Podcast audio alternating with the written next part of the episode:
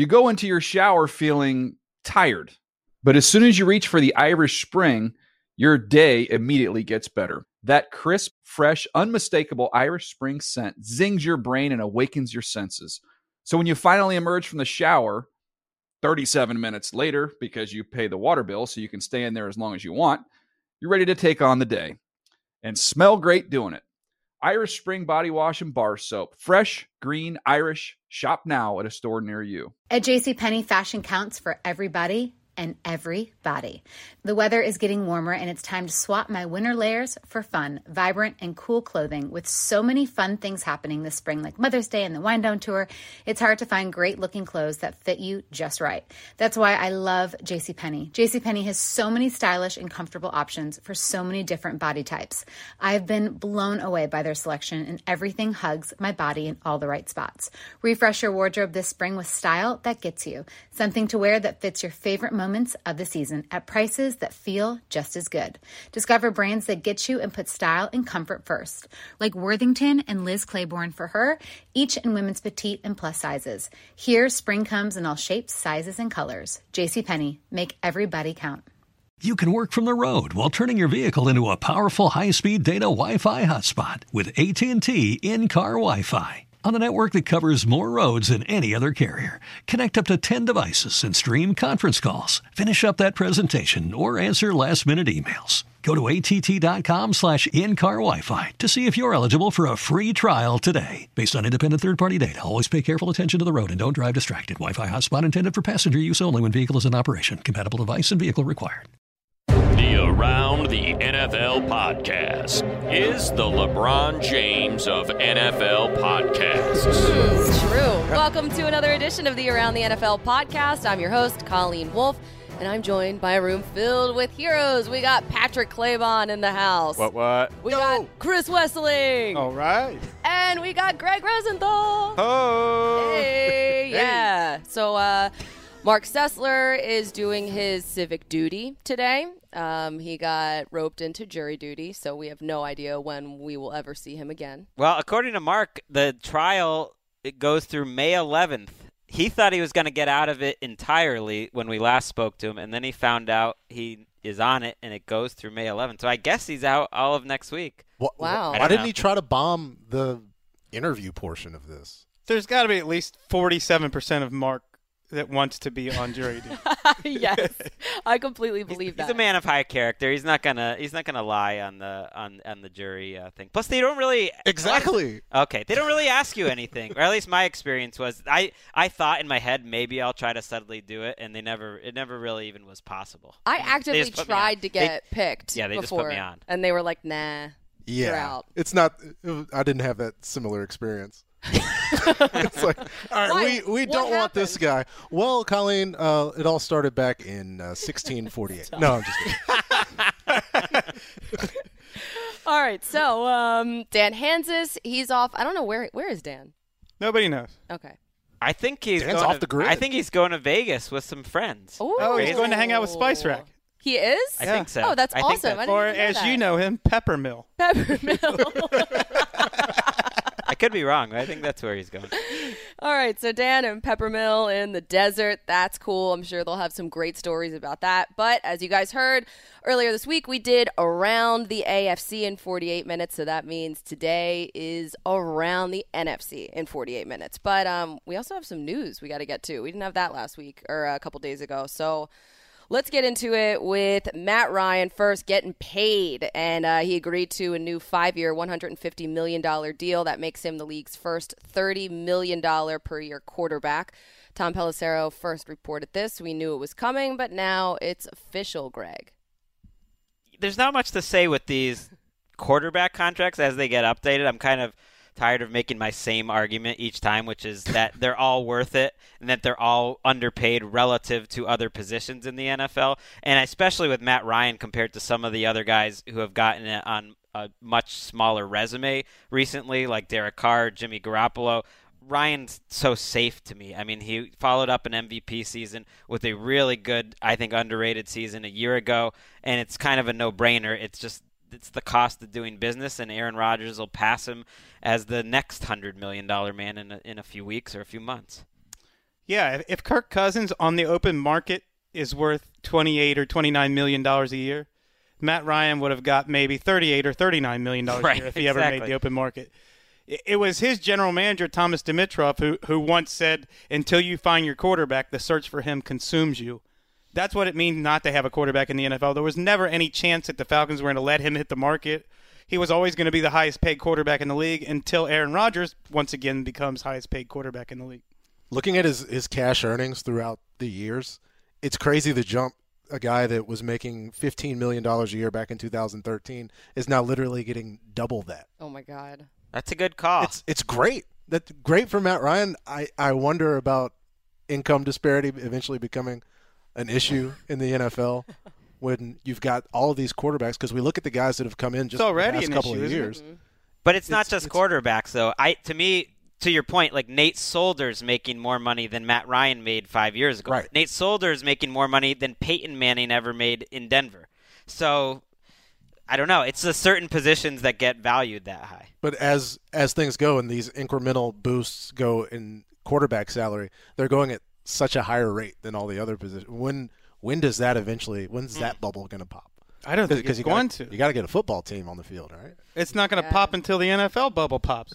Yeah, I don't think it is Cool. The because sun will explode. I still think it's that compared to other positions, quarterbacks are still underpaid. I mean, because because Ndamukong Suh when he's making twenty, like their quarterbacks are just so important compared to those other positions that I think it it's just kind of catching up with what it should be. Yeah, and I'm really interested just to see how the offense looks this year, but we'll get into that a little bit more when we get to the Falcons um, coming up. But wait, Lindsay, did I completely blow through a news drop that you had prepped? Well, I didn't want to interrupt your flow. You, it was a nice transition. Well, you could always from- put it right, right now before the second Right. news item. Yeah, so let, let's just do it now.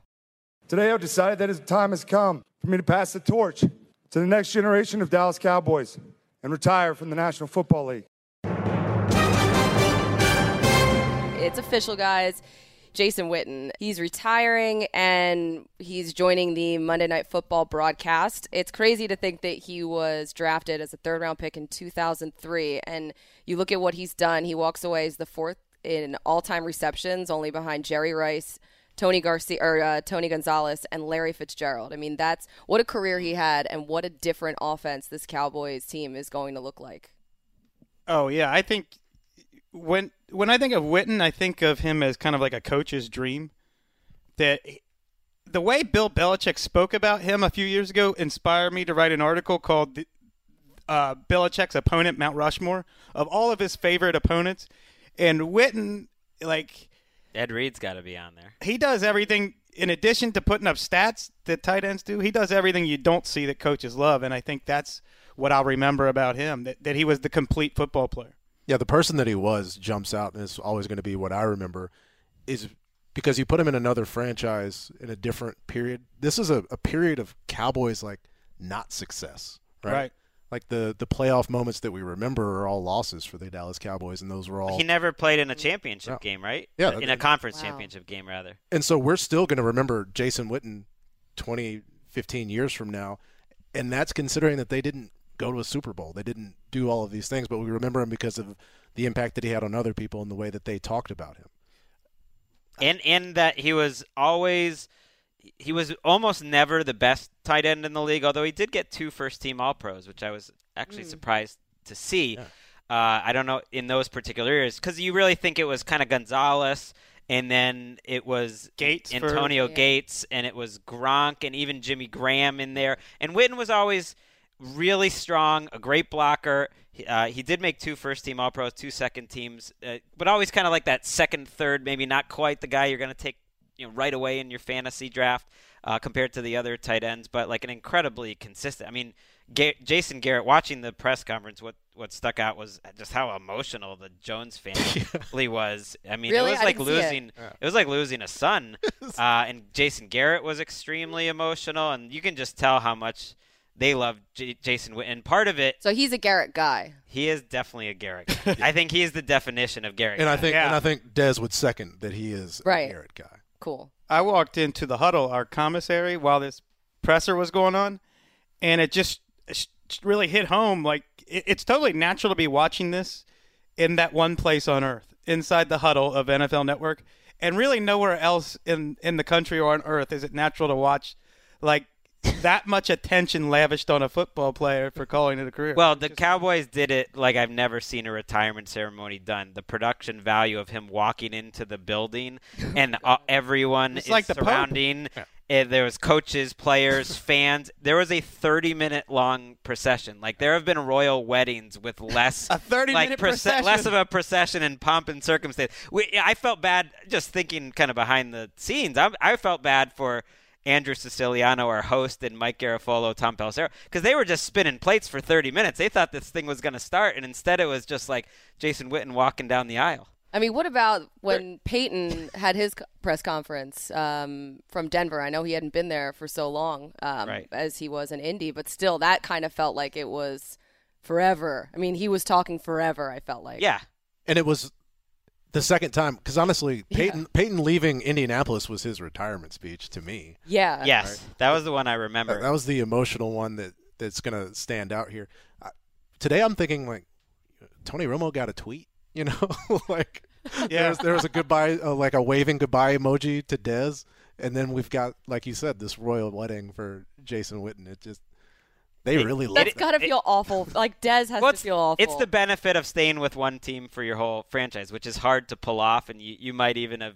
I don't know if you had to make sacrifices at some point, but that is that's one of the benefits. I found it really interesting. ESPN won't confirm that he's been hired, and my theory with this is Uh-oh. that there's going to be a third person in the booth, and that's not all. All the ducks aren't completely in a row to announce it. Maybe I'm totally wrong. I like that you have a theory. About Yeah, that. Yeah. but I, I, that's my guess. It just feels right that he's not going to be the only guy.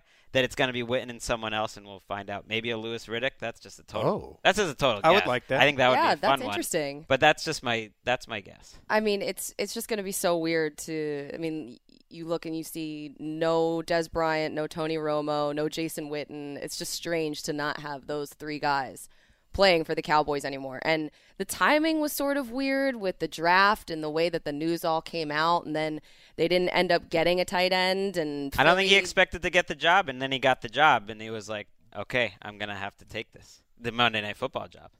Yeah, so that'll be interesting. Um, something to watch, something to listen to this coming season with Jason Witten in the booth. He could be going up against Antonio Gates in the Hall of Fame voting Ooh. in five years, and I would vote Gates there. You know, if you can't get them both in right away, but they'll both get in eventually. I love Antonio Gates. Yeah. He'd get my vote too. All right, so we have some spicy kickoff talk too, everybody. Brace Ah, yourselves yes. for kickoff changes coming to a game near you. So, some rule changes were proposed yesterday. Uh, they're going to be voted on later this month at the Spring League meetings. But, Claybon, you're really into this. I, I am really into this because I've always wanted kickoffs to be more fun, and you know my you know, I love fun. proposal didn't work out. Nobody cares about what I have to say. What's I your do. proposal? Uh, make the kick going through the uprights on a kickoff a point. oh. Home run. It- Explain the benefits. It incentivizes the ball going out of play. Everybody doesn't have to run into each other, and um, yeah, that's it. I, I couldn't agree more. And when Isn't it, there like Yeah. a, an addendum to this? Didn't you have like a second part? Or Um, there there were so many suggestions. I, I wasn't expecting people to like it as much. Then Wes said he liked it, and then everybody. oh yeah, Oh no, I I like it. I like it too because the couple times that it happens during a season, it, it does happen sometimes. Gostkowski's, I, I've seen him kick it through. That's one of the most exciting moments of the game, and there's no points even involved. Yeah, it's So fun. that was just for exhibition. I, I always like tell everyone around me whenever that happens. They're like, "No, we don't really care that you know the Chargers kicker just kicked it." theoretically it would reduce the number of overtime games. I think that was the second Yep, part of it. it so Ooh. that would mean fewer injuries or increased minutes in in that.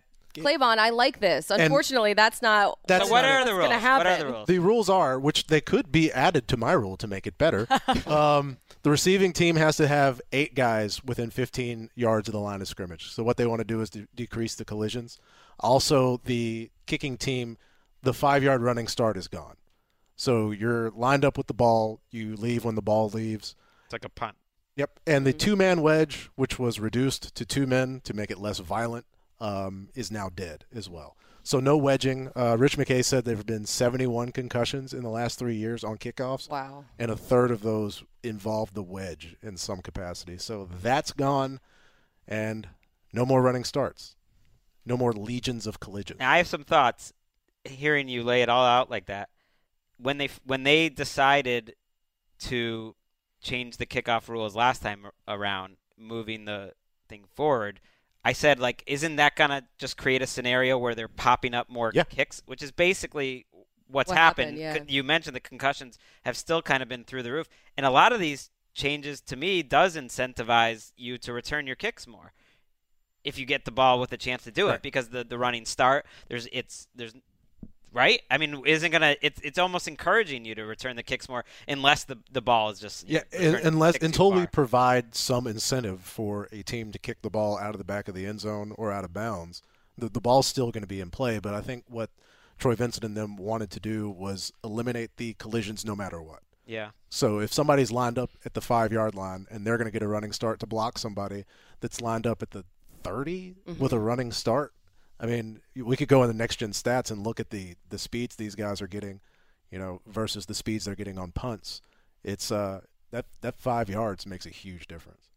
I'm in favor of anything that keeps special teams in the game because I don't think all these people who cry about the phys- physicality being taken out of football don't understand that the kickoff is either gone or it's tweaked a little bit, but eventually it's going to be gone. Right. I mean, you're fighting an uphill battle if if you think that they're going to keep special teams that important for that long. and, the, and that whole idea of you have to keep eight people near the line of scrimmage that kind of incentivizes uh, going for creative types of onside kicks too, where you kick it over the first wave Yeah. of the people And- and, try yeah. to get it into the second wave. I think we'll see more of those kind of the grounders, and I love those plays. So. And you Which- take the bigger linemen off the field in that instance too, more and you probably have like the the smaller, faster guys. Right, because you can't if they can't keep up, then they're not going to be involved in the play. I I, mm. I like changes, like changes Yeah. like this, are because it's kickoffs. It's worth a good. shot. It's worth a shot. Yeah, I don't know, Claybon. I like your rule change. Yeah. better. So I think that you should write a letter to the league to Roger or to Roger. Just They Roger, raised the probably. goalposts. You know, if, if they can do that, they feel like they can do anything. Yeah, just why not make the goalpost comically high? Let's do that. Let's have them peeking out of the top of the stadium. That's what I want. Airplane goes down, hit, hits goalpost. All right, so that wraps good. up the news for today. Let's get into around the NFC. We have a lot to get to here. Um, so Claybon, you're kicking us off here with Arizona. Love it. Um, my favorite thing about the Cardinals this offseason was a uh, quote from Steve Wilks Sight is totally different than vision. Sometimes you have to see past the difficulties. We had a plan, we had a vision. Ooh. It was huge on that, especially before I went to see Infinity War uh, this past week. But um, they are able to get Josh Rosen. They trade up the five spots. One thing that jumped out to me, and granted, this is moving up five spots in the front part of the first round, but they actually paid less to move up those five spots than Baltimore paid to Really? come up Yeah. and, and get Lamar Jackson. So they get uh, a guy that a lot of people feel like was the best quarterback in the draft at that spot. And they're going into this season where Sam Bradford is there, um, potentially healthy, a healthy Sam Bradford. If the stars align, my question to you guys, and Sam Bradford is healthy for this 2018 season, is is that a waste if Josh Rosen doesn't play? Hmm. Hmm. I mean, may- maybe. I, I- I- like We're gonna need a hotter take from you there, Colin. I know. I, I think that I'm worried about David Johnson. I mean, I think he's going to be great, but he's coming off of the injury, and I think that the because they moved up to get Rosen, yeah, they should play him. And if you have Christian Kirk there, and you have Larry Fitzgerald and Josh Rosen and David Johnson, all of a sudden that sounds like a, a good offense. Whereas before, I was like, yikes, I don't even know about watching these guys. I think it'd be a waste. You said if all the ducks are in a row, everyone's kind of healthy and looking good. And so in this scenario, I'm assuming that Rosen is promising, plays well in the preseason, looks Yep. good in practice, and maybe Sam Bradford is the starter for a while, but if if Rosen is ready to go, he's the one that matters. He's going to be the starter next year. He's going to be the starter into the future. And so it would be a waste for an entire season of Sam Bradford. My guess is the Cardinals think it'll work itself out naturally, whether they're losing games with T Bradford or someone's hurt, or maybe Rosen isn't ready to play. A healthy Sam Bradford is a good quarterback, and and I think that the NFL is different than other sports. I hate rebuilding. You don't have to rebuild in the NFL. The. Cardinals certainly don't have to rebuild, And I think the best player should play. If that's Sam Bradford, he should open the season as the starter. And he will. I think he will. I don't think there's much question if he's healthy and looks normal that he would open the season. In my mind, I guess it was an entire season of him. He would I have to play at a really happening. high level, and they'd have to be winning. I think. Right. And and if he does that, then then that's how it goes. And I think one thing that helps Steve Wilks out is being a first year coach. So it's not this Bolesian responsibility to win now. 'Cause he Right. He's not as concerned for his job security. So he can put the best player on the field. I mean, look, Sam Bradford looked awesome last year to open the season with the Vikings, and then all of a sudden it was all downhill for him. So it's just a, a question of him staying on the field, which has always been the question of him for his entire career. Yeah, I mean it's gonna be tough for Rosen to overcome like his you know affluent upbringing. But Drew Brees and Peyton Manning and Tom Brady and Eli Manning and probably Sam Bradford. I have no idea. Like eh, they seem to be okay. You're right. You're right.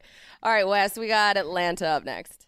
All last season, Ooh, Yeah, there we go. Wes. all throughout last season, we heard that the offense was a problem. Sark was an issue. Matt Ryan was ruining Dan Hanzus' fantasy football team. These are the things we heard as football fans throughout the season. Then you look at some of the metrics, look behind the basic stats. The Falcons were second only to the Patriots in drive success rate and yards per drive. Then they add Calvin Ridley. Is this should we be thinking of the Falcons as as right there with the Saints as a team that could be the number one offense in the NFL? Number one offense. In I think so. Calvin Ridley with Julio Jones, you just have these two Alabama guys chilling together on their new offense. And Steve Sarkisian, second year, maybe he gets like better footing under him and he kind of realizes the mistakes he made last year as a play caller. I mean, the only guy that they really lost was Taylor Gabriel. Yeah, don't forget that Kyle Shanahan didn't exactly he wasn't exactly a smashing success in his first season with the Falcons either. right. And- Everybody was worried that Matt Ryan took a step back in his first. the Falcons season. were like not as explosive. They were a very methodical, kind of slow offense that did move the ball a lot, and they were, I think, better to your point than people really realized a year ago. The Falcons are kind of my team that I think has the best chance to win a Super Bowl. That probably are going to have like the longest odds. Not that we get into that the most, but like to me, they are right at the top of the teams I think can win the Super Bowl this season. There's probably four. Or They might have also have the widest open window. Like the most number of years they could remain Super Bowl contenders. I'm not saying they're like better than the Rams or the Eagles or the Patriots or the Steelers, but I think they're kind of in that group. And for whatever reason, even though they've been in the mix two years in a row, I don't know if people think of them that way. Yeah, they're not going to be worse in the red zone than they were last Right. year. Th- They're obviously going to improve there. I think that was a bit of an outlier. Some situational issues that just went awry. Um, so yeah, to, to your point, T Wes, minus they're one minute. In terms of between the 20s, they were good last year. In that area, they'll be better. Uh, don't quite know how Ridley fits in, but it can't. It's not going to hurt. Uh, Julio's still playing at, at- up to a high level. I think if he, uh, you know, if his helmet doesn't cover his face, they they might have been in the Super Bowl. that that play is the snapshot of their whole season. I know. When you talk about the red zone they're, troubles, they're down to bad have an opportunity. It doesn't work out, Right. Because I mean, of confluence I always think about that first, the first down play. Matt Ryan threw a hot a ball where Julio was one on one, and Ryan just didn't throw a very good ball, and that you forget about it because it was the first round, first down play. It's like if that is on the money, I think they Mm-hmm. score there, and it's on Nick Foles to go try to win a game-winning uh, drive. Although, you know the way Nick Foles is, he probably would have done it. Yeah, that's right. I mean, he was pretty That's right, unbelievable. Greg. I don't know. But honestly, that division is only getting better too. So, I mean, the Panthers improved. We're going to talk about them. And I want to see if their the their gonna like. defense that we saw late in the season keeps up. Because if it does, then they are absolutely a Super Bowl contender. Ooh, well, let's get into the Panthers because they're next in alphabetical order. Ooh. And I have them. Okay, so for me, the Panthers free agency, it wasn't crazy or anything. They added Torrey Smith and Dontari Poe, but I thought their draft was awesome. Uh, drafting DJ Moore for me, they really needed to replace Steve Smith, and he kind of reminds me a little bit of Steve Smith. So hopefully they have Curtis Samuel to get right, and um, they added some pieces to the secondary, but. What I want to know is where the Panthers sort of fall in the rankings of that division in the NFC South. Well, I put the Falcons and the Saints just naturally as the top two because I trust their offenses more. Like I trust, I just trust that. I think year to year, the passing attacks, I'm gonna take them. I mean, the the the record that Ron Rivera has, I think, five playoff teams in six years, speaks to that they that they shouldn't be forgotten. But I I don't trust them nearly as much. I I trust the the Turner family to. This, That's, just the- that's most of the coaching yeah, staff. just the entire Turner family to get um, players in a position to get open. Um, and so we DJ Moore in terms of Steve Smith, uh, Matt Harmon, who follows wide receivers, you know, closer than almost anybody in the world. Um, everybody feels great about the pick. I I, I want to see Cam in an offense where just people are getting open. And Yeah. he has a chance, like non Greg Olsen, people are Mm-hmm. getting open and he has a chance to get them the ball. Um, they were really hurting uh, with no Ted Ginn last year. I, I think they got better. Um, in terms of the South, I'm not really taking I, any of those teams over the other ones. I think they're going to be three really good teams. They're going to beat each other up, and it's going to come down down to the stretch. Um, I don't feel like Tampa Bay belongs in that discussion yet. So it's just it's just going to be how the coin lands. T Yeah, I, I have the Panthers one minute. a tier below the Falcons and Saints because I think they have more questions they have to answer. Starting with who's their power back. Certainly, it can't Cam. be Cameron Artis- Right. Payne, That- and that's fair. He's great in short yardage situations, but I, you're going to need a power back in that offense. Christian McCaffrey is not running successfully between the tackles. it, on paper, their defensive line after adding Poe is pretty strong. Like, but it didn't really play to that level last year. If you if Kuechly's healthy, like they're supposed to be a defense first team. I definitely put them a tier below because the Saints beat them three times and they were pretty. I don't know if I would say they were all convincing, but they were they were they looked like the better team three times. And I guess since I went to two of those games, it's like that's in my head that like th- that they're going to be a tough team to stop. And I think losing their left guard, Andrew Norwell, I, I wonder how big of a part that will play in, in how they do this year. Anyway, let's move on to Chicago.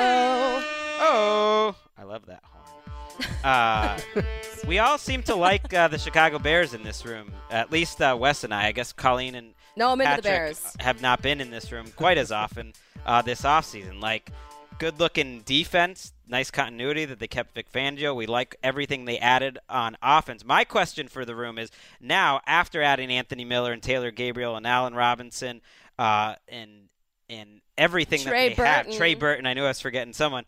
What are our expectations for Mitchell Trubisky? Because he's kind of been almost forgotten in all this. Like, what do we think we get out of 2018 Mitchell Trubisky? Because it was only about a year ago that everyone was kind of clowning their pick of Trubisky. This is not a player comp. I am not making a straight up player comp because most player comps are dumb. Uh, remember the reaction to peak Bortles hype? Like Blake Bortles is ascending. He's becoming this other thing. I was part Jag- of that. I was part of that. Yeah, I mean, it's, Good job. we all have. things happen. Yeah.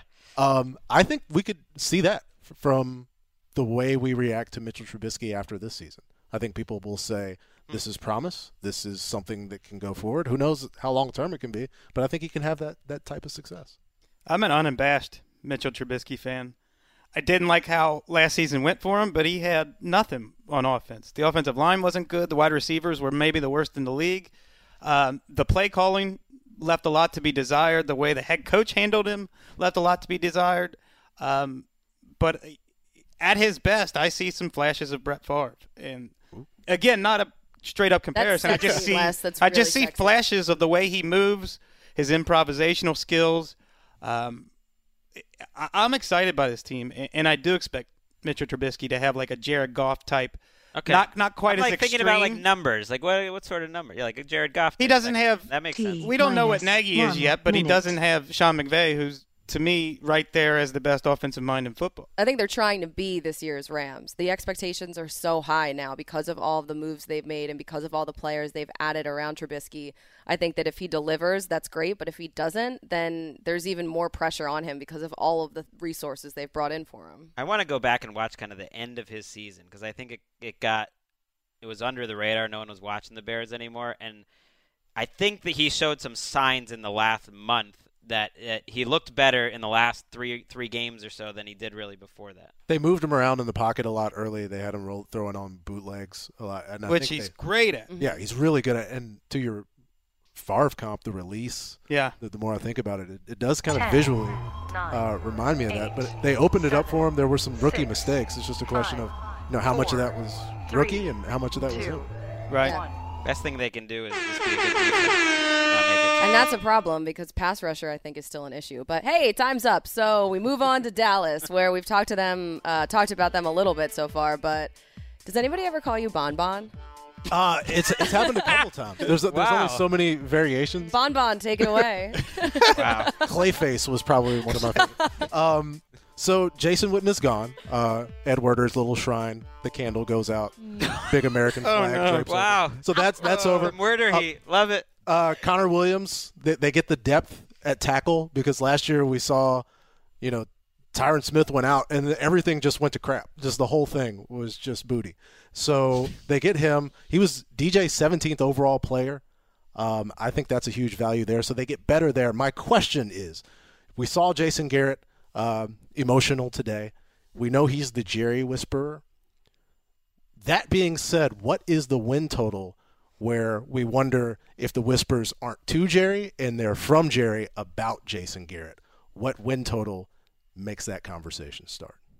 Great question. Ooh. I think. I think eight and below. Gets, Really? Gets that question. I was going to say five or six. I think it's been a while. It's been a minute, and I think there are. I I ask everyone who wants, you know, who's into this sort of thing, go watch All or Nothing Cowboys. It's I've only I haven't gotten all the way through it yet, but it's the most compelling I think of, of the All or Nothings, and I like the other ones. And part of it is because after certain moments, Jerry talks to Jason Garrett like like uh, an executive producer is talking to a you know PA on you know Total Really? Access or something. I mean, I I don't know. Like you realize how much Can of you it, unpack that one for Sorry. people who don't know what that is? I'm just saying, if I'm, Kimono. if I'm Jason Garrett, I don't, I don't want some of these conversations where Jerry's not too happy about a blowout loss. What he says to Jason Garrett, I don't want that in the public. Do you talk to anybody like that here at NFL Media? I think I used to be like that at Roto World when people had bad, uh, Really? bad posts. You're leaving like You know, it gum was all and on- gum wrappers. It was all all on instant. It was all instant message. Oh, I think I only got that side of Greg when I didn't show up for work. yeah, it's a problem. Uh, but you look at their tight end position. I mean, now, yikes! I know they love Rico Gathers. I feel like he's been there for a while and nothing has really happened with him. But the pass catchers are Terrance Williams, Michael Gallup, who they just drafted, Cole Beasley. I know they brought in Allen Hurns, but this is a really different looking group. Yeah, often when when big names leave, people are shocked that the production stays relatively si- similar. I think in this case they're going to end up missing what's gone because of all, none of the guys they have are taking double teams. They're not even attracting double teams, much less beating. them. Yeah, and if they start uh, like with a lot of losses, I feel like Jason Garrett, those whispers What do you are think? going to be What more like yells. I, I think it's six. If, if it's six, it's a wrap, right? I mean, As in- you guys, Every time the subject has come up, Jerry has said, "I've got so much invested in him." Yes, but at, all right, all right, all right, all right. Let's go to Detroit, Wes. The offense comes back, and it's almost identical. They switch centers, and then they bring in a couple of running backs in LeGarrette Blunt and Kerryon. I'm just going to call him Carry On because I love that name. Yeah, it's good. Um, is this the year that the Lions finally have a running game? Hmm. Yes, I think so. I feel like they invested so much in the run game just on during the draft here. Frank Ragnow and on Johnson drafting those two, plus you bring in LeGarrette Blunt. I mean, Ameer Abdullah. I feel like that experiment is over at this point. Just See, I don't moves. like to me. Kerryon Johnson's just the new Ameer Abdullah. Like he's just a shinier, newer. Ameer Abdullah might very well be a better player than Kerryon Johnson. We'll find out. I mean, I think he's more of an inside guy that they think can be outside. They also have Blunt. But you're right. You have to be right on the pick. Everyone at this time of year always thinks, like, okay, we're just going to slide in that second round pick. But Mm-hmm. it's like, no, they're not all going to work out. another running back from the state of Alabama, uh, by the way. But it's um, Jim Bob, right? Jim Yes. Bob stays in place. Cooter. He's been there. He's Yeah. been there. They they weren't running the ball with Jim Bob before. It's fair. I, I, I just don't know how much has changed that's going to make me believe that now, you know, you sub in, which Ameer's problem was staying on the field. Right. So you get Kerryon. If Kerryon can be on the field, if uh, we know Legarrette can can stay and play, but uh, the, the the means to which they're going to try to run the ball, I don't know how much they're going to change. Right? They're a top ten offense if they have a running game. It's it's the line, and they do get Taylor Decker back healthy. He missed you know big chunk of the season. You get a f another first round pick uh, on the offensive line. People loved their fifth round pick. I don't know if they're right or not. Tyrell Crosby, like. This is Bob Quinn, who's now been there. This their GM's been there for three years. Like he's put so much into their offensive line, T.J. Lang, Ricky Wagner, that it's on it's on them. And I, on paper, they should be able to do it. I think that was their focus going into the draft, just based on their choices. I think they wanted to address the offensive line and the running game because those were the two biggest weaknesses on the offense. And for me, it's almost like the defense is more of a question mark because I agree. the, Minus the pass one rushers. I mean. Ziggy Ansah is the only consistent pass rusher they have. Yeah, they have a good secondary, but outside of that, the front seven leaves a lot to be desired.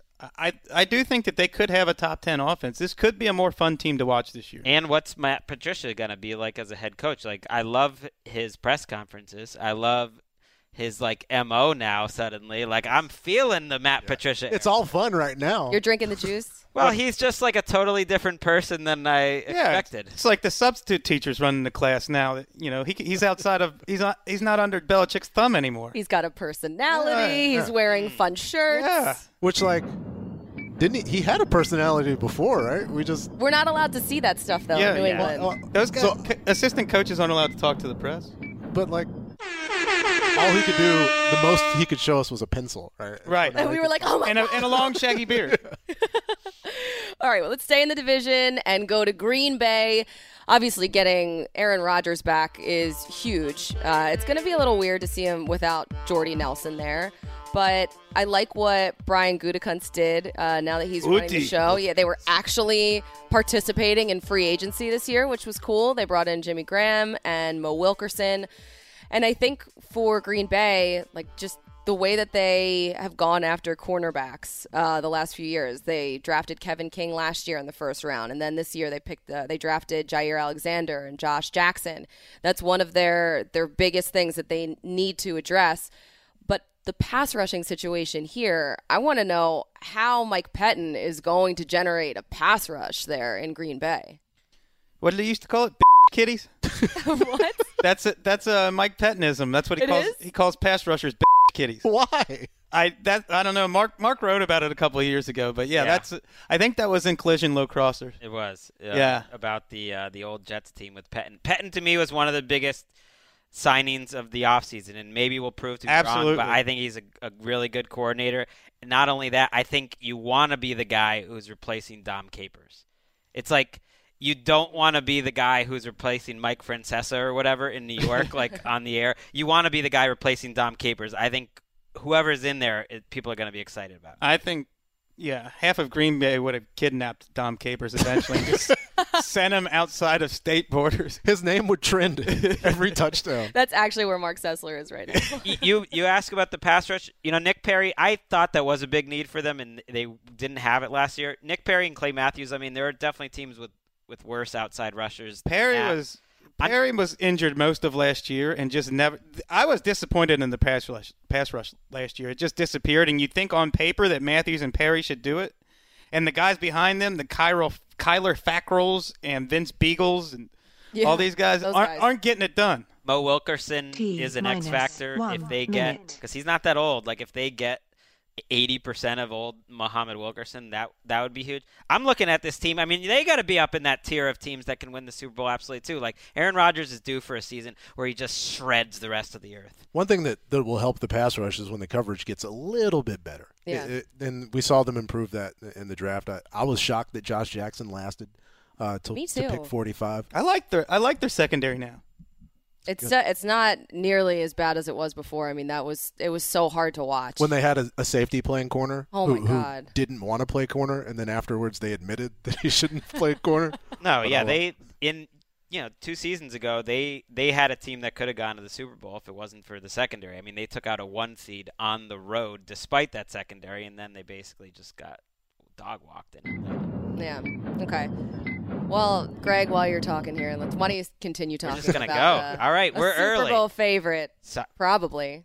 who? They were last year.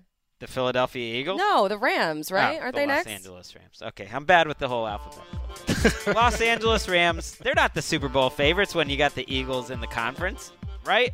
But I look at everything that is going on in their team, and it's hard to find like a huge weakness to it. This is very similar to what I was thinking about Chicago. But I, after seeing what they added on offense, uh, in terms of Brandin Cooks, but for the most part, the rest of the offense is just back. Like, what are we expecting out of Jared Goff this year? Do we think Jared Goff can avoid kind of the next year uh, malaise that took down Derek Carr a little bit, took down Dak Prescott? They had their breakout years. I think it's hard to sometimes do the follow up to that. I have trouble answering that question because I haven't figured out just how valuable Sean McVay is yet.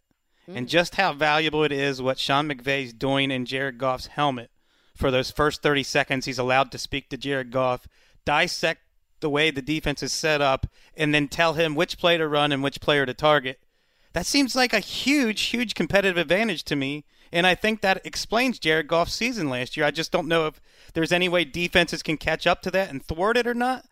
But I- I think Jared Goff is a perfectly fine quarterback. I don't think he's as good as his numbers were last year.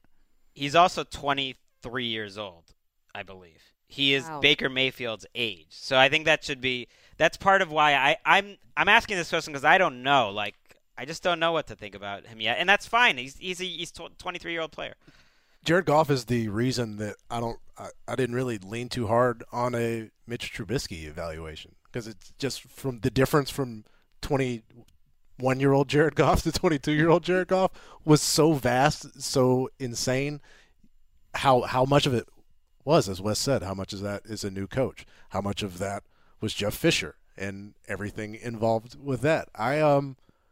I, I think Jared Goff is going T to have a solid season. minute. To say he's going to have the season he had a year ago, I, I don't necessarily think that's going to happen. I feel like it wasn't just a fluke. Like he, it's not like he just flashed last year. Jared Goff played really well consistently throughout the entire season, and with what they did, um, they added some depth to the offensive line, so that helped. That was kind of their one big weakness is they were very thin on the OL, and Right. right they drafted. Yeah, because you look at the ages on that offensive line, Andrew Whitworth, he's go- like when the season starts, he's going to be 36.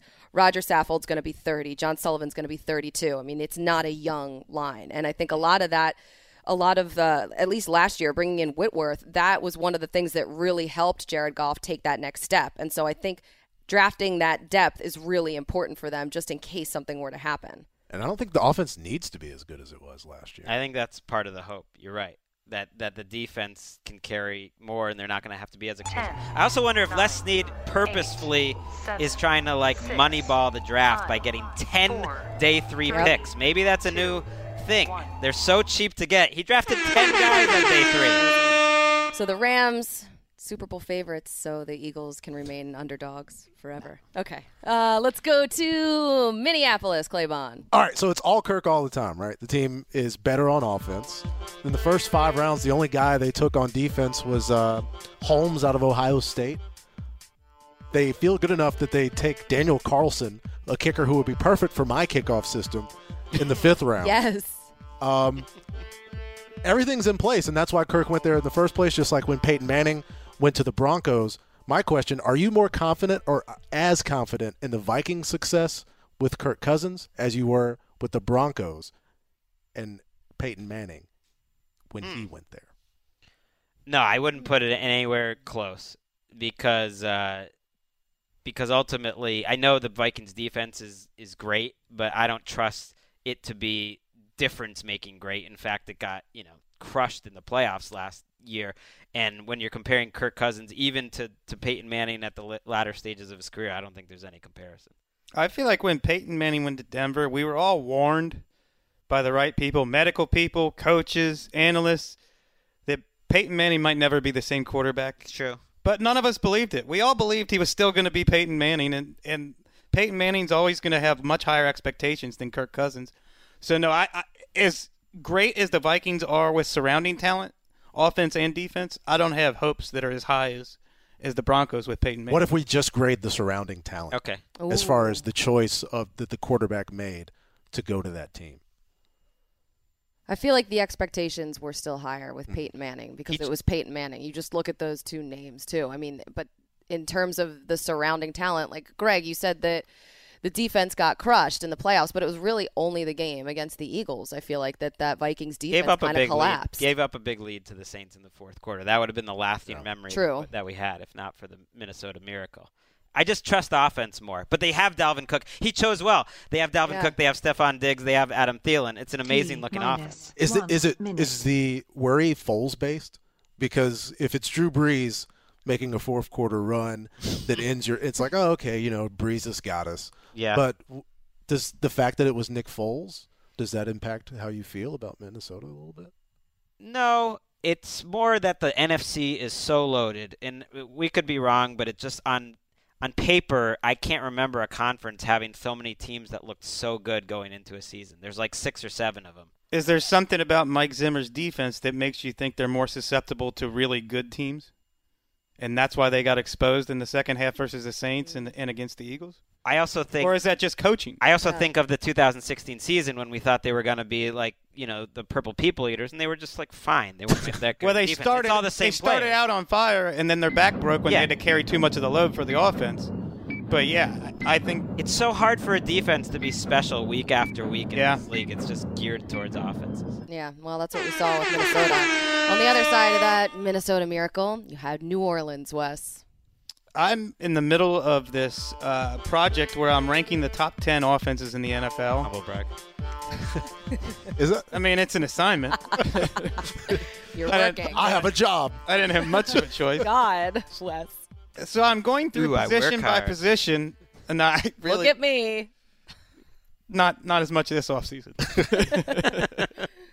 so I'm going through the Saints, and I'm looking at their quarterback, backfield, receiving core, offensive line. There's no weakness. What is the weakness with the Saints offense? Because I they're as good as any group in the NFL at just about every position. They have the best backfield. Their quarterback is top three or four. The offensive line might be the best. Hmm. The receiving core, you add Cameron Meredith and Ben Watson to what they had. To me, I guess the receiving core, I gave them a B plus, maybe an A minus, but everywhere else they're a straight A. That's the only spot I would say, like maybe the tight end position. Right.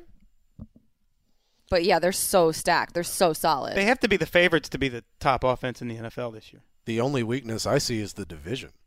Yeah. In terms of the, I mean, you put them in the AFC East. Uh, it's like, oh, well, there's your automatic Super Bowl favorite. But things things change a little you. bit. Mm-hmm. right. Sorry. Say, it, say it one more time. You put them in the AFC East, and it's like, oh god, You're right, this is 'cause- so easy. Because they were a top two or three joke. offense so job, often Bon when Bon. they weren't even winning that many games. Like it's not like their offense really dipped much in the years that they weren't making the playoffs. Michael Thomas kind of deserves to be mentioned now in that upper echelon Oh, yeah. of top seven or eight wide receivers. So even that position's loaded. I guess the only concern, but it, it their only concerns are on defense. You're right. Man, I was so shocked when they traded up for Marcus Davenport. I thought for sure they were going to get Lamar Jackson T or just a one quarterback in general.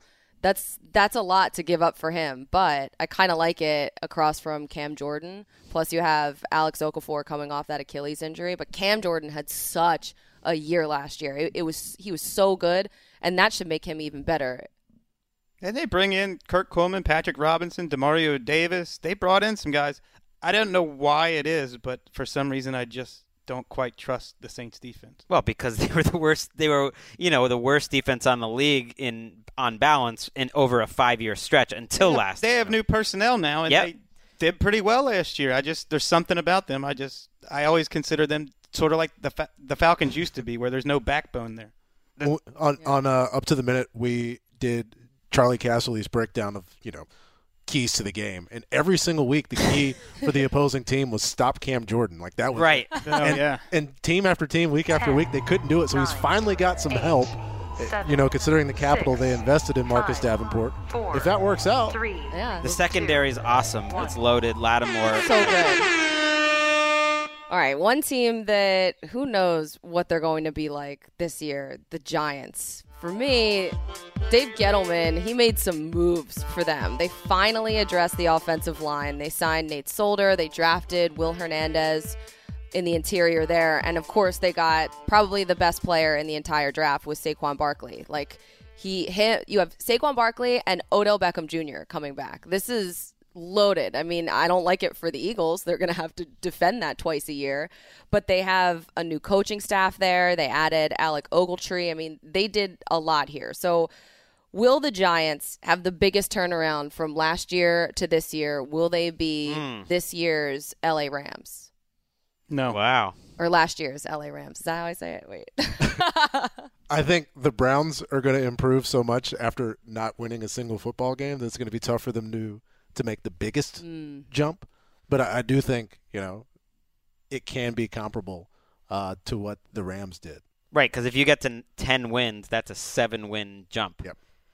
And I, I love the upgrade. Everything you said made a lot of sense. I love Evan Engram and Sterling Shepard. Like, those are two guys I think you can absolutely build around, especially when they're going to be role players in this offense. You upgraded your offensive mind, I think, a lot with Shurmur over McAdoo. And I think you upgraded your defense uh, of side of the ball in terms of the coach with James Bettcher it- we I don't even want to bring up Eli Manning's name on this podcast at some point, but he's kind of the question. Like, is he going to hold them back? Because if because if he's not holding them back, you're right. They they should be a candidate to do that. That's There- what this is about: is making the playoffs this year. They Right. they they are expecting to, I believe. There is a chance. I don't know what the percentage is. If Odell Beckham comes back and is what he was, that they have the most dynamic running back and wide receiver combo in in the. I guess Le'Veon Bell and Antonio Brown is hard to beat, but but as far as pure dynamic athleticism, Saquon Barkley and Odell Beckham, Minute.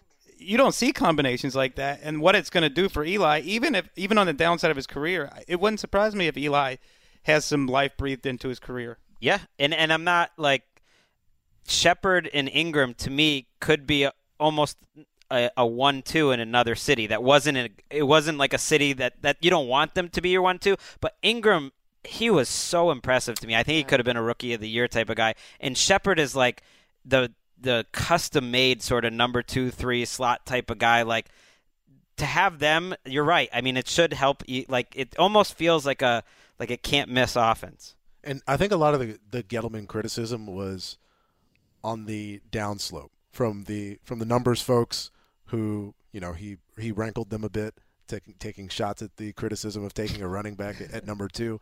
But as as Wes has said for the past couple of years, you, you, you gotta have a you gotta have a plan after Eli, and so you gotta look longer. If they don't make the playoffs this year, then absolutely it was a mistake.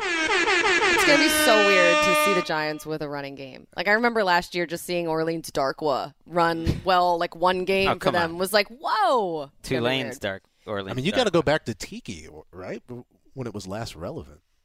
Yeah, Yeah. probably. like the 07. oh, sorry. Hey, we just we just love division. talking about the Giants. Let's go to Let's the talk about Philadelphia Philadelphia. Eagles and they weren't a team that was overly active on draft weekend. They trade up to get uh, Dallas Goedert, who you know, going to help them out in terms of a backup tight end. But you know you're in good shape when you're like moving up for a backup tight end on draft weekend, and you just kind of look at their two deep depth chart. And my question for everyone here is just where is their weakness? Like if if anything goes wrong for the Eagles, like w- what's the weakness?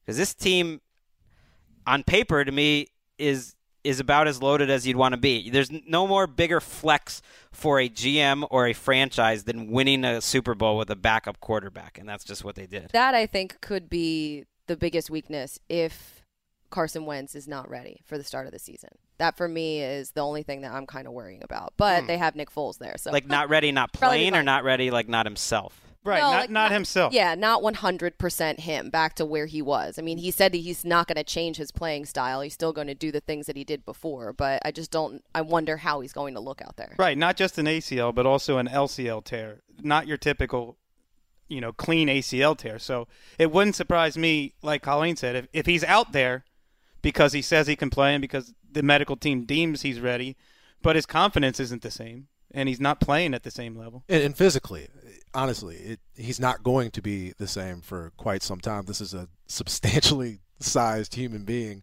who's big and fast. And just looking at the play where he scores a touchdown and tears his ACL, I mean, that's that's the type of athlete that he is. So it's going to take a while to be back. My pick for their biggest weakness is now the head coach of the Indianapolis Colts.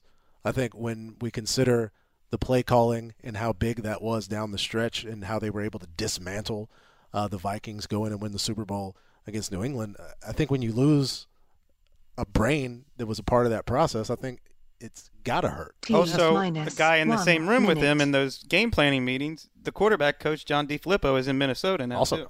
Yeah, that coaching staff's really different now. And they were they were the most impressive coaching staff in the league last year. So you lose two of those really important guys. Pederson got an option, a pricey option, and his contract picked up Thursday. How about that for a little breaking news while we're on here? But if you guys are basically saying like Carson Wentz might not quite be an MVP candidate, and you know, they lost a couple coaches, but not the head coach, who's an offensive guy, it's like, you know, if that's your that biggest bad. weakness, that's not that bad. You're Well, I mean, they were the Super Bowl champions. Then they went out and got Michael Bennett for nothing, signed Haloti Ngata, stole Dallas Goedert away from Dallas, Yeah. and then signed Mike Wallace as an upgrade over Torrey Smith. Yeah, they're they're improved. And you and they're hoping Sidney Jones. I guess if if I was going to pick a weakness, cornerback maybe could be one, but they're thinking Sidney Jones, who was their second round pick a year ago and wasn't able to play, is going to come and be a big difference maker. Yeah, I was a little worried about the tight end position, just losing Trey Burton and Brent Celek retiring, but Dallas Goedert's there. Super Bowl or your total disappointment? Looking good. Super Bowl or bust. That's right. San Francisco. All right, so they're able to get Mike McGlinchey in the first round. Um, it, it's kind of a part of this protect Jimmy at all costs initiative. Goes with uh, Weston Richburg. Um, they're able to get Dante Pettis, who can flat out fly out of Washington. So more uh, Shanahanigans there. Um, my question: quarterback and coach pairings across the league. Is there anybody that you're taking over Jimmy and Kyle? Projecting out the next five years. Oh, okay, five years. Ooh. This requires thinking. Sorry. Wait. It's a it's a really Yeah. good question. I like this question. This should You're be too good. Yeah, can you just write this? Because if not, we'll just take this. This is a So good, the ar- this is a best good o- off-season article. The best offensive minds: Kyle Shanahan, Sean McVay, Josh McDaniels, Sean Payton, Andy Reid. That would be the top five off the top of my head. Reid Mahomes sneaky sneaky good, but we we don't you know we haven't seen Pat except that one game, which as Greg has pointed out has been spectacular. Bel- you know, Belichick, Brady. Obviously, you can't just ignore it. But you have to probably put not going to be Pederson around and the whole time. Wentz I mean- in there too. Brady is. I've said this jokingly. He's literally in his prime. The guy just won the MVP after And- and- finishing second in the MVP race the year before that. and threw for 500 yards in the Super Bowl. Yeah. That said, I'm going to take Aaron just out of out of loyalty and principle. I'm going to take Aaron Rodgers and whoever. And I don't. Right, I 'cause don't you, like his because you can't stand McCarthy. You've been Yeah. trying to get him fired. I know, but I, Wow. I'm I as much as I am excited to watch Jimmy Garoppolo and I have uh, total faith in Kyle Shanahan. Like I think it's fair to just say Aaron Rodgers has been the best quarterback I've ever seen, just about.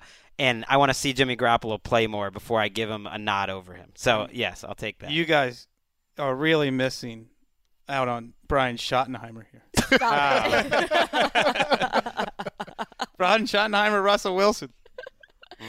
Yeah. Andrew Luck, Frank Reich. yeah, that's that's I a- mean, if that's an underdog. I kind of like taking the odds on that because no one's thinking about that right now. Matt now. LaFleur and Marcus Mariota. We'll have to we'll have Matt to make Nagy these and picks. Trubisky.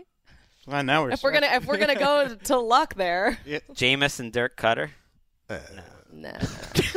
oh no, Matt Ryan and Sarkisian. Wow, you're really throwing us for a loop. I Oh. I think you might be right on that one. This is Yeah. a fun question though. I I It really is. like this. we're we're exercise. spinning trying to come up with it. I, I It's- should have extended it out more to to leave Rodgers out. Honestly, I should have gone. Okay. should have gone ten years. That's this is something I feel like we need to unpack more. I think our struggle with it, ultimately, I'm going to have to give it to you. I think they're probably number one. Yeah, That's you a great can't, one. You can't have a ten-year question on anything in the NFL. No, it's true. Wes, you already mentioned Brian Schottenheimer. Let's get into Seattle. Oh, I wasn't even planning to bring up Brian Schottenheimer. But you did it anyway. My question with the Seahawks is, great, they got Rashad Penny. That that gives them a running back. What did you do to fix your offensive line that had people throughout the season constantly quoting what percentage of Seattle's offense Russell Wilson was doing on his own? It was always between 82 and 90 percent. Russell Wilson was the offense. Why should we believe that anything is fixed on their offensive line? I believe. Here's what I think their answer would be: They fired Tom Cable. That's they, also my answer. They mm-hmm. changed their offensive coordinator, and that their coaching staff is going to coach Russell Wilson too, and the line in a way that will improve that situation because that's their that's their plan. You're going to coach that out of Russell Wilson the Somewhat entire because way he plays football. Not the entire way, but I think last season, even more than other seasons, he was a bigger part of the problem. And I don't think Wait, that's a he crazy. was, Everybody crazy- had him as top five MVP guy through week 12 or something. I think he was a bigger part of the problem last year. But then the just in offensive term, line? just in terms of the just He talking fell about the into bad habits pr- because of the protection. protection. Yes, yes. Okay. Just in terms of protecting himself. Yeah, Yeah. in terms of walking into some of that, some of the the issues. Maybe he got just so used to it over time. But I really, I'm kind of joking about the Tom Cable thing, but I really think that is their answer. Yeah, I, the only thing they did was really add DJ Fluker in free So- agency. I mean, they didn't draft anybody until the fifth round. Sometimes teams don't have answers. I mean, look what look what the Bengals went into last season with as their offensive line. They just threw up their hands and said, great point. "We got no alternatives. We just don't have an answer. This is what we're rolling out. That's what's going to happen." But it seemed like intent on Seattle's part, where it's like, all right, well, we got we got Tom Cable, we got these guys, you know, George Fant, he, he- he's, T he's an athlete, you know, we can make it work, and then it just it didn't work. It was an abject failure, and so you you'd think the idea would be, well, let's figure out what went wrong there, and let's rectify it. But I- I don't feel like that's happened. Well, they gave up a lot to get Duane Brown, who played very well for them. So that is a huge difference. So that's part of what they did. They happened to do that in October or Nove- uh, November, but that's they were worse as an offensive line. They But were he- as bad down the stretch. Look at that But he- Rams game. He played really well, and the one thing people are always like, "Well, they got to invest more in the offensive line." That's not been No, the, they've that's not been the problem. They have a second round pick at left guard, second round pick at center, a first round pick at right tackle, uh, uh, some third round pick on the bench. They've invested about as much as any team. yes. Uh, this is a team that has major, major questions on both sides of the ball. That that offensive line, the running game, and then we don't even know if Cliff Avril and Kam Chancellor are going to play next season. That entire secondary. I mean, who who knows what this team is going to look like? Plus the that offensive coordinator and defensive coordinator additions, I just don't know. Yeah. Kind of forgot about the Avril Chancellor thing. Yeah. that's hanging out. But I'm not doubting any team with Russell Wilson and Bobby Wagner Mm. True. Let's go to Tampa. and Earl Thomas. Tampa Bay. All right, so they worked on their offensive line and defensive line in the offseason. But for me, the defense in general was a complete tragedy last year. It was so awful. Like they were dead last in DVOA and yards per play and sacks. I mean, in almost every category, they were in the bottom of the league. And on offense, you saw Jameis Winston and, and the DeSean Jackson connection that was so highly touted, and everybody had such high expectations for it. It really never panned out. But I want to know on that defense, have they done enough to improve it in general? Because Yes. I mean that that killed them last year. Yes. I think when I look at the state their roster was in in December and the state it's in now, it might be the most improved in the NFL. Ooh, That front seven is almost as loaded as the Eagles. It is incredible what they've done. they have a couple Eagles on it now. They bring in Vinny Curry, Jason Pierre-Paul, Vita Vea, Mitch Unrein, Beau Allen, and they already had Pro Bowlers in Gerald McCoy, Lavonte David. They have a good middle linebacker in Kwon Alexander. They're loaded up front, and the secondary has question marks throughout it. But I, I do think that they've brought in the talent. A couple of second round picks at cornerback this year, a fourth round pick at safety. They've added some some young blood there. And it shows with such a glaring need in the secondary how they feel about Vita Vea as as a player and what he can bring, considering the depth that they already had through free agency and having Gerald McCoy there. So it's obviously better. Um, is it enough to make me feel better about their chance in the South? No, I, I think it's the toughest division in football, but they're definitely better. Um, is Dirk Koetter is this is Dirk Koetter Yeah. worthy of this roster? Yeah, That's my biggest that's question. Him and Jason Licht, I, if they can't make the jump this year, Hmm. they're in trouble. their their offense was better than people think. If you look at the metrics, I was studying this yesterday. They were better than the Rams offense in most categories. Really? Wow. They were a top 10 offense in nearly every metric. It felt it one. felt like a lot way. of like Because coming back when you're way lot of- down and stuff. A lot of turn- turnovers, awful in the red zone, and if you remember in the year, they were cutting kickers all the time. Chris Chris Godwin is a really good player, and he's going to have a hard time getting on the field because they're so deep at receiver. We'll see. They they definitely copied the Eagles. I mean, that was the approach.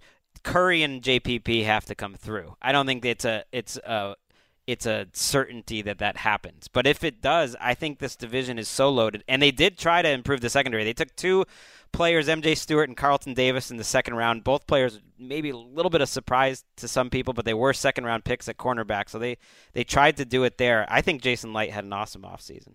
Yes. Yeah. The, the the team looks a lot better. I like uh, Ronald Jones to replace Mhm. Doug Martin. I think that Rojo, little Rojo action there. in I told Bay. Rojo, that's that's what we're going with. Yeah, All right. that's his nickname. I like it. that and the Texas Tesla. Wow. Yeah. You You're know on so nickname much, watch. so much more than us. Okay. Uh, final team. This I- is it, guys. Oh, we've made it. I We've told- made it into the end. That was fast. Was the, it? the Washington Redskins. Uh, they lost Kirk Cousins. You would think losing, you know, the highest priced, uh, you know, free agent in NFL history would be a bad thing. But my question is, after adding Alex Smith, Derrius Guice, and Paul Richardson to an offense that already had Doctson, Crowder, and hopefully a healthy Jordan Reed, aren't you more excited to watch the 2018 Washington Redskins offense than you were to watch last season's?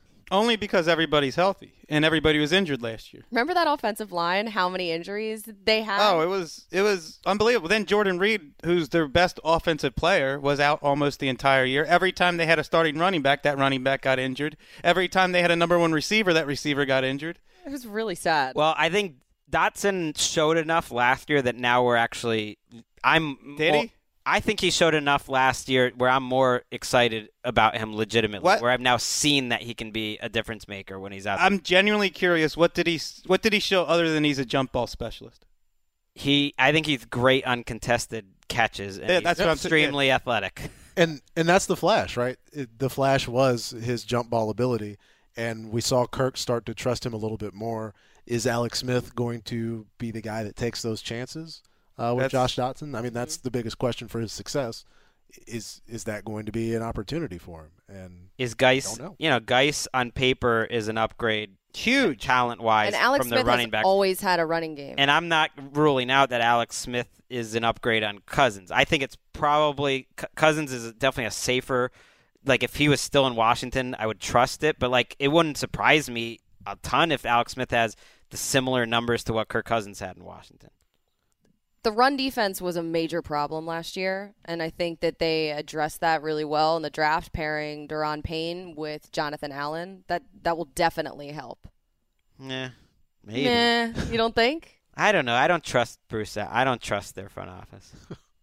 I don't like they've they've tell brought in more. they've brought in a ton of defensive linemen i- over the last four or five years, and everyone thinks that that year that they solved it, and then it never gets solved. And Jonathan Allen didn't really show a lot last year. Not that he, he's a bust or anything; he was just hurt.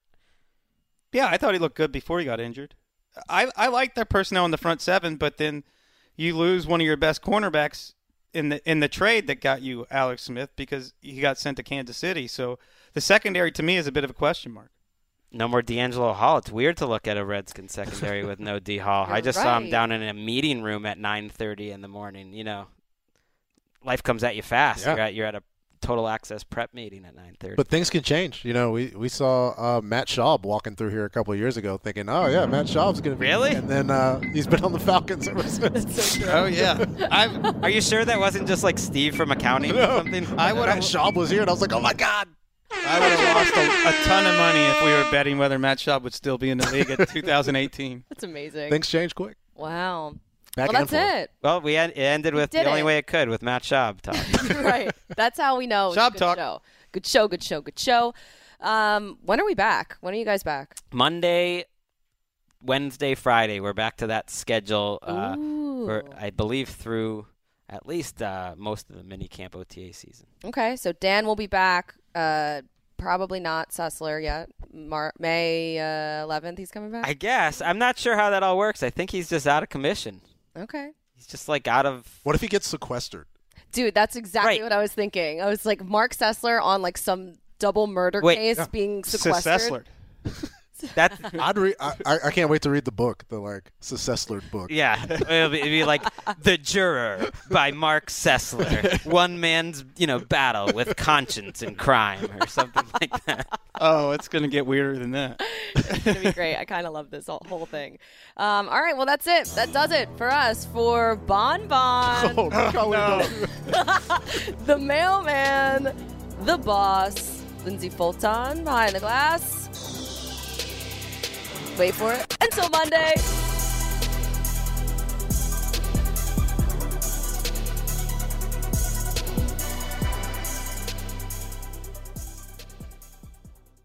You go into your shower feeling tired, but as soon as you reach for the Irish Spring, your day immediately gets better. That crisp, fresh, unmistakable Irish Spring scent zings your brain and awakens your senses. So when you finally emerge from the shower, 37 minutes later, because you pay the water bill so you can stay in there as long as you want, you're ready to take on the day and smell great doing it. Irish Spring Body Wash and Bar Soap. Fresh, green, Irish. Shop now at a store near you. Awards Watch says Liam Neeson is at his best. Don't miss in the land of saints and sinners. Having left his dark past behind, retired hitman Finbar Murphy, played by Neeson, leads a quiet life in a remote coastal Irish town. But when a menacing crew of terrorists arrive, Finbar is drawn into a vicious game of cat and mouse, forcing him to choose between exposing his secret identity or defending his friends and neighbors. In the Land of Saints and Sinners from Samuel Goldwyn Films and Sony Pictures Home Entertainment. Watch it now on digital. Rated R. Getting ready to take on spring?